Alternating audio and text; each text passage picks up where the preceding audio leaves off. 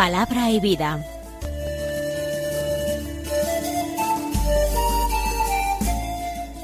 Con el padre Manuel Horta desde Sevilla.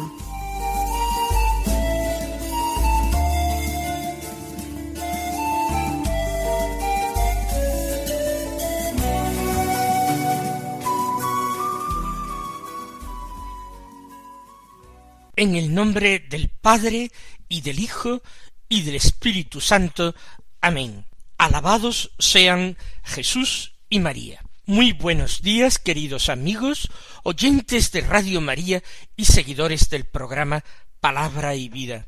Hoy es el jueves de la semana segunda del tiempo ordinario. Estamos otra vez en este día marcadamente eucarístico. Hoy es 19 de enero. Vamos a escuchar ahora la palabra de Dios. El Evangelio que se proclama en la misa de hoy es de San Marcos, cuya lectura continuada venimos realizando. Estamos en el capítulo tercero del que tomamos los versículos siete al doce, que dicen así En aquel tiempo Jesús se retiró con sus discípulos a la orilla del mar y lo siguió una gran muchedumbre de Galilea. Al enterarse de las cosas que hacía, acudía mucha gente de Judea, Jerusalén, Idumea, Transjordania y cercanías de Tiro y Sidón. Encargó a sus discípulos que le tuviesen preparada una barca, no lo fuera a estrujar el gentío. Como había curado a muchos, todos los que sufrían de algo se le echaban encima para tocarlo. Los espíritus inmundos, cuando lo veían, se postraban ante él y gritaban Tú eres el Hijo de Dios. Pero él les prohibía severamente que lo diesen a conocer. Vamos entonces a ir considerando estos sencillos versículos que hemos escuchado, porque se trata de un texto, diríamos, de transición. En el cuerpo de este texto evangélico no hay ningún gran milagro, ni una enseñanza concreta. Es una transición entre dos episodios y que narra cómo estaba siendo la vida de Jesús en aquellos días. Jesús se retiró con sus discípulos a la orilla del mar y lo siguió una gran muchedumbre de Galilea. Recordemos que Jesús se ha ido haciendo tan popular por sus milagros sobre todo, pero también por su predicación, que ya no podía entrar abiertamente en muchos pueblos y ciudades, realmente por el alboroto que se organizaba, por esa eh, muchedumbre que lo apretujaba por todas partes. Ya nos ha dicho el Evangelio cómo Jesús tenía que quedarse a las afueras, en lugares más solitarios, apartados, diríamos a cielo abierto, no constreñido dentro de las paredes de una casa. Recordemos cómo aquel paralítico había tenido que ser introducido a la presencia de Jesús a través de, de la techumbre de la casa en que se encontraba enseñando, apartando las tejas o el material del techo para descolgarlo desde arriba hasta delante de Jesús. Cómo Jesús se había visto también rodeado y asaltado en casa de Simón Pedro y de Andrés en Cafarnaún. Ahora el Señor busca estos espacios abiertos a la orilla del mar. Allí va a tener la facilidad, incluso como relatan en varias ocasiones los evangelios, de subirse a una barca, separarse un poco de la orilla, y en ese mar que es un lago en realidad y que frecuentemente no presenta ese ruido de oleaje que presentan los grandes océanos, desde allí predicaba a la muchedumbre que se quedaba en la orilla. La muchedumbre sigue a Jesús hasta la orilla del mar. dice una gran muchedumbre de Galilea. Estamos en aquella región del norte de Palestina. Hagamos ya una reflexión espiritual acerca de esta afirmación. Para seguir a Jesús muchas veces tenemos que salir de lo nuestro. Aceptar ese riesgo, diríamos, de la intemperie, de los espacios abiertos, donde a nosotros nos gustaría quizás mucho más algo más ordenado, algo más clarificado, y sin embargo el Señor nos lleva a ese riesgo aceptado por su amor, salir a ese terreno abierto, a ese espacio bajo el cielo, sin más cobijo que el Padre Dios que vela por todos los suyos. El seguimiento de Jesús entraña siempre riesgo y entraña un cierto desamparo. El Señor se lo propuso así a un escriba que vino precisamente a su encuentro a orilla de este mismo lago, de este mismo mar. Le dijo en aquella ocasión al escriba las aves del cielo tienen nidos y las zorras tienen madrigueras, pero el Hijo del Hombre no tiene dónde reclinar la cabeza. Es decir, el que quiera seguirme tiene que aceptar esa situación de desamparo, esa situación de no poder apoyarse en nada material humano más que en la fe y en la esperanza. Se va el Señor hacia la orilla del mar. Y al enterarse, sigue diciendo San Marcos, de las cosas que hacía, acudía mucha gente de Judea, Jerusalén, Idumea, Transjordania y las cercanías de Tiro y de Sidón. Y fíjense ustedes que en la enumeración de estas ciudades y de estas regiones de Palestina hay un silencio que a mí me parece bastante notable.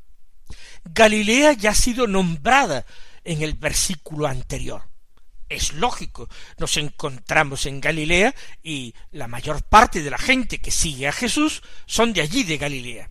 Pero ahora dice que también acudía gente de Judea, es decir, de la comarca de la provincia del sur, aquella que tenía como capital a Jerusalén, aquella que había constituido el reino de Judá en la época de la monarquía. Pues acudía gente de Judea y de Jerusalén. Jerusalén es la capital de Judea.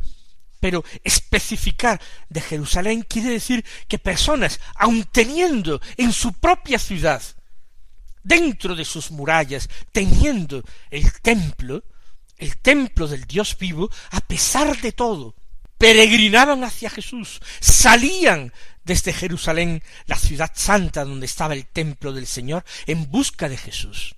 En definitiva, sin poder eh, explicarlo de una manera racional, intuían que en Jesús había un templo espiritual y vivo por el que merecía la pena salir de Jerusalén. Por tanto venía gente de Judea y de Jerusalén. ¿De dónde también? De Idumea. Idumea es Edom, no es la eh, tierra de Israel, está situada al otro lado del Jordán. Por allí, por el sur, entraron los israelitas en la tierra prometida cuando venían de Egipto. Allí se enfrentaron a los idumeos o edomitas, que es lo mismo. Y los idumeos recibieron una maldición de Dios por haberse enfrentado a Israel y haberse opuesto al paso del pueblo por su tierra. Y es que Edom o Idumea es la tierra que eh, la Sagrada Escritura atribuye a los descendientes de Esaú, el hijo del patriarca Isaac, hermano y hermano gemelo de Jacob. Recuerden ustedes aquellos dos hermanos, Esaú y Jacob, hermanos gemelos, pero el primogénito, el primer nacido había sido Esaú y era el que tenía que heredar el padre. y cómo había vendido Esaú por un plato de lentejas su primogenitura a su hermano Jacob. Y al final, con un engaño y ayudado por la madre, que prefería a Jacob, que era más gentil, más casero, más querido, en definitiva, por su madre, apoyados en este engaño, lograron que Isaac, anciano y ciego, bendijera a Jacob y lo constituyera heredero. Por eso siempre había habido una enemistad. Se consideraban pueblos hermanos, unos descendientes de Jacob, también llamado Israel, que da el nombre al pueblo santo de Dios, y otros descendientes de Saúl, los idumeos, los edomitas. Pues bien, de esta región tradicionalmente enemiga de Israel, con relaciones con mucha frecuencia de mala vecindad, despreciados y odiados por los israelitas, por los judíos, también viene gente a Jesús. Idumea, Transjordania. De hecho, Idumea se encuentra en Transjordania, pero se refiere el autor sagrado con toda probabilidad a una zona al otro lado del Jordán, al norte de Idumea, que está al sur. Y añade por último de las cercanías de Tiro y Sidón. Por tanto, se refiere a esa región al norte de Galilea, que es Fenicia. Tiro y Sidón son sus principales capitales, ciudades comerciales, ciudades con grandes puertos, y desde allí habían recorrido los fenicios todo el Mediterráneo y habían fundado aquella fabulosa colonia con un papel muy importante en la historia que fue Cartago. Pero después de esta enumeración de pueblos, que están al norte, que están al sur, que están a un lado del otro lado del Jordán, hay una omisión significativa, o al menos a mí así me lo parece, y es que no se nombra Samaria. Se nombra Galilea y Judea, se nombra Edom y se nombra Fenicia, pero no Samaria, porque ya conocemos ese enfrentamiento tradicional que hay entre los judíos y los samaritanos.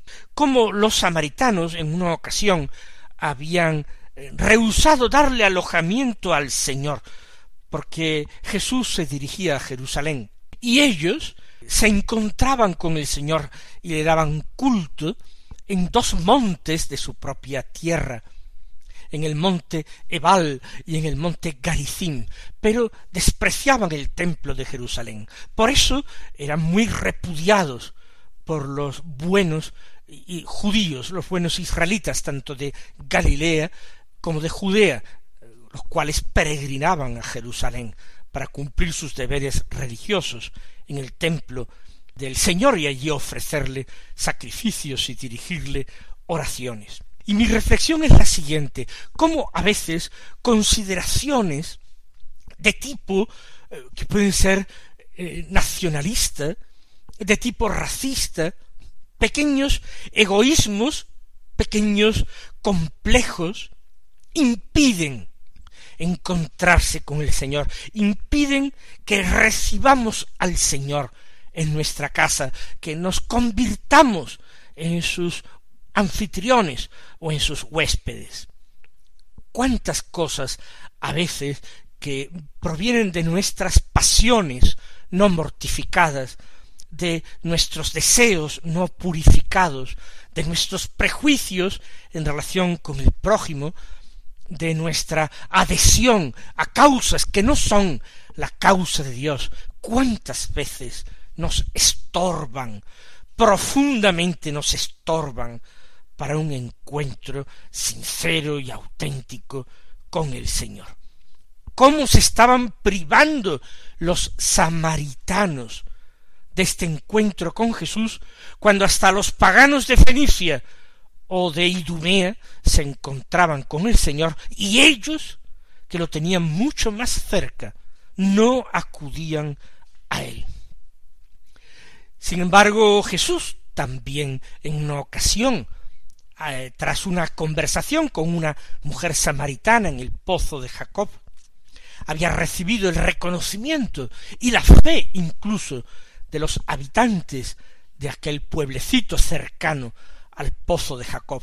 Una mujer samaritana había ido a sus convecinos a decirle a ver si este es el Mesías, me ha dicho todo lo que yo he hecho. Y aquellos hombres fueron a Jesús y terminaron diciéndole a la mujer no es por tu testimonio, es por nosotros mismos que hemos visto y escuchado a éste, por lo que creemos. No, no todos los samaritanos actuaron de la misma manera, pero este silencio aquí en el conjunto de los pueblos de donde vienen personas al encuentro de Jesús nos previene a nosotros contra actitudes fanáticas, partidistas, sesgadas, que nos impiden este acercamiento.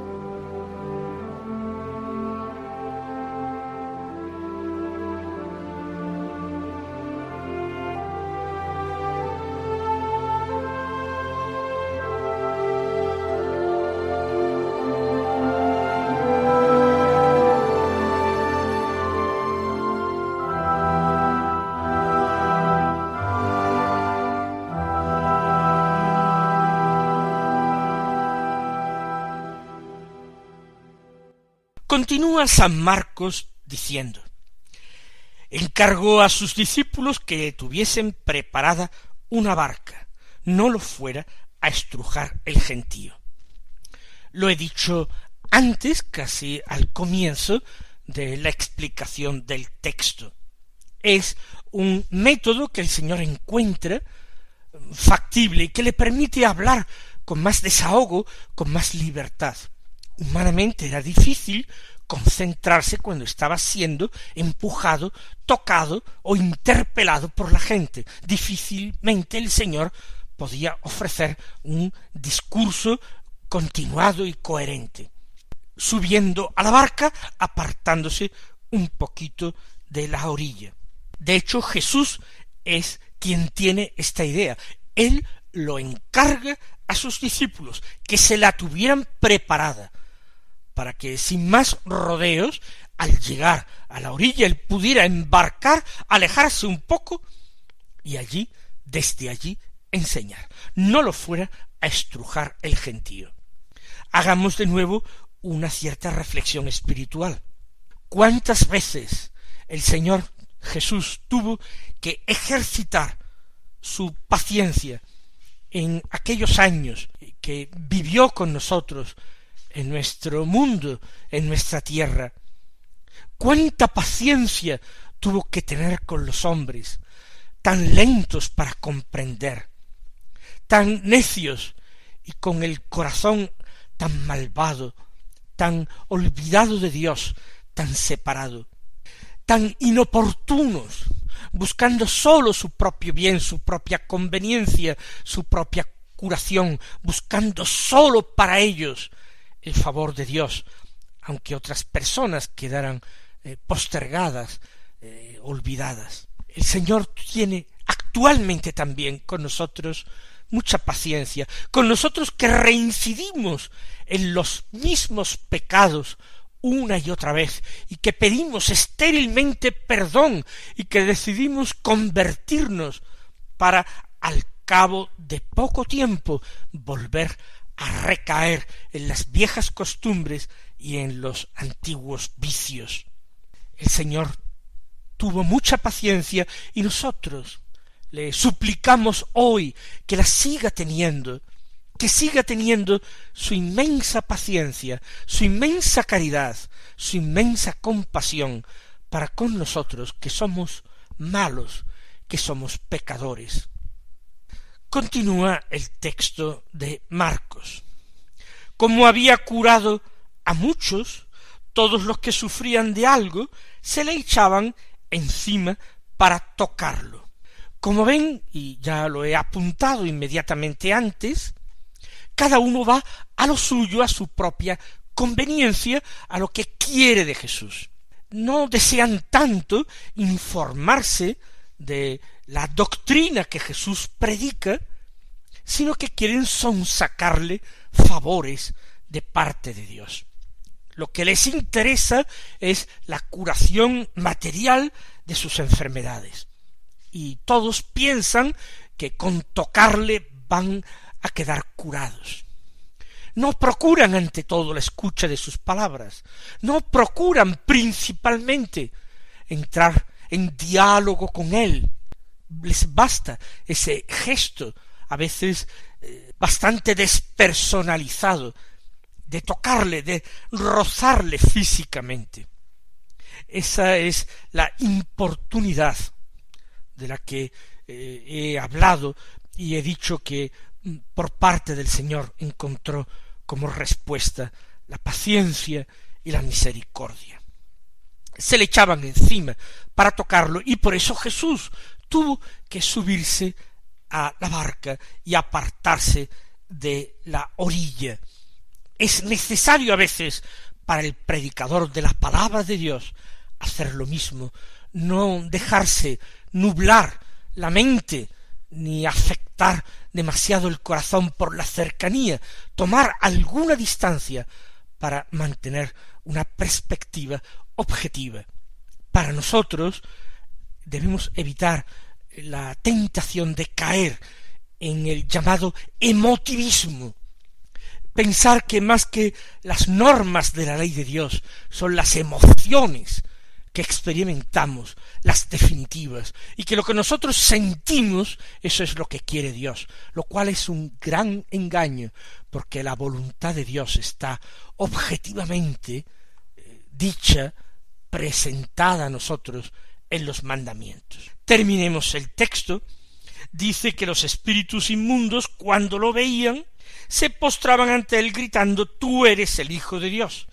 Pero él les prohibía severamente que lo diesen a conocer.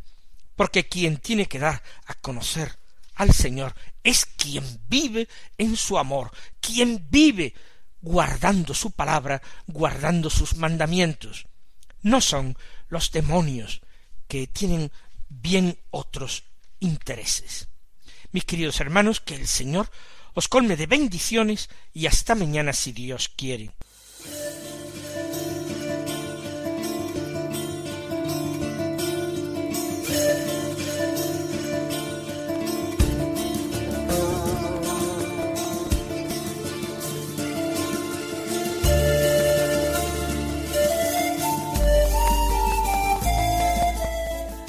Concluye Palabra y Vida, un programa dirigido desde Sevilla por el padre Manuel Horta.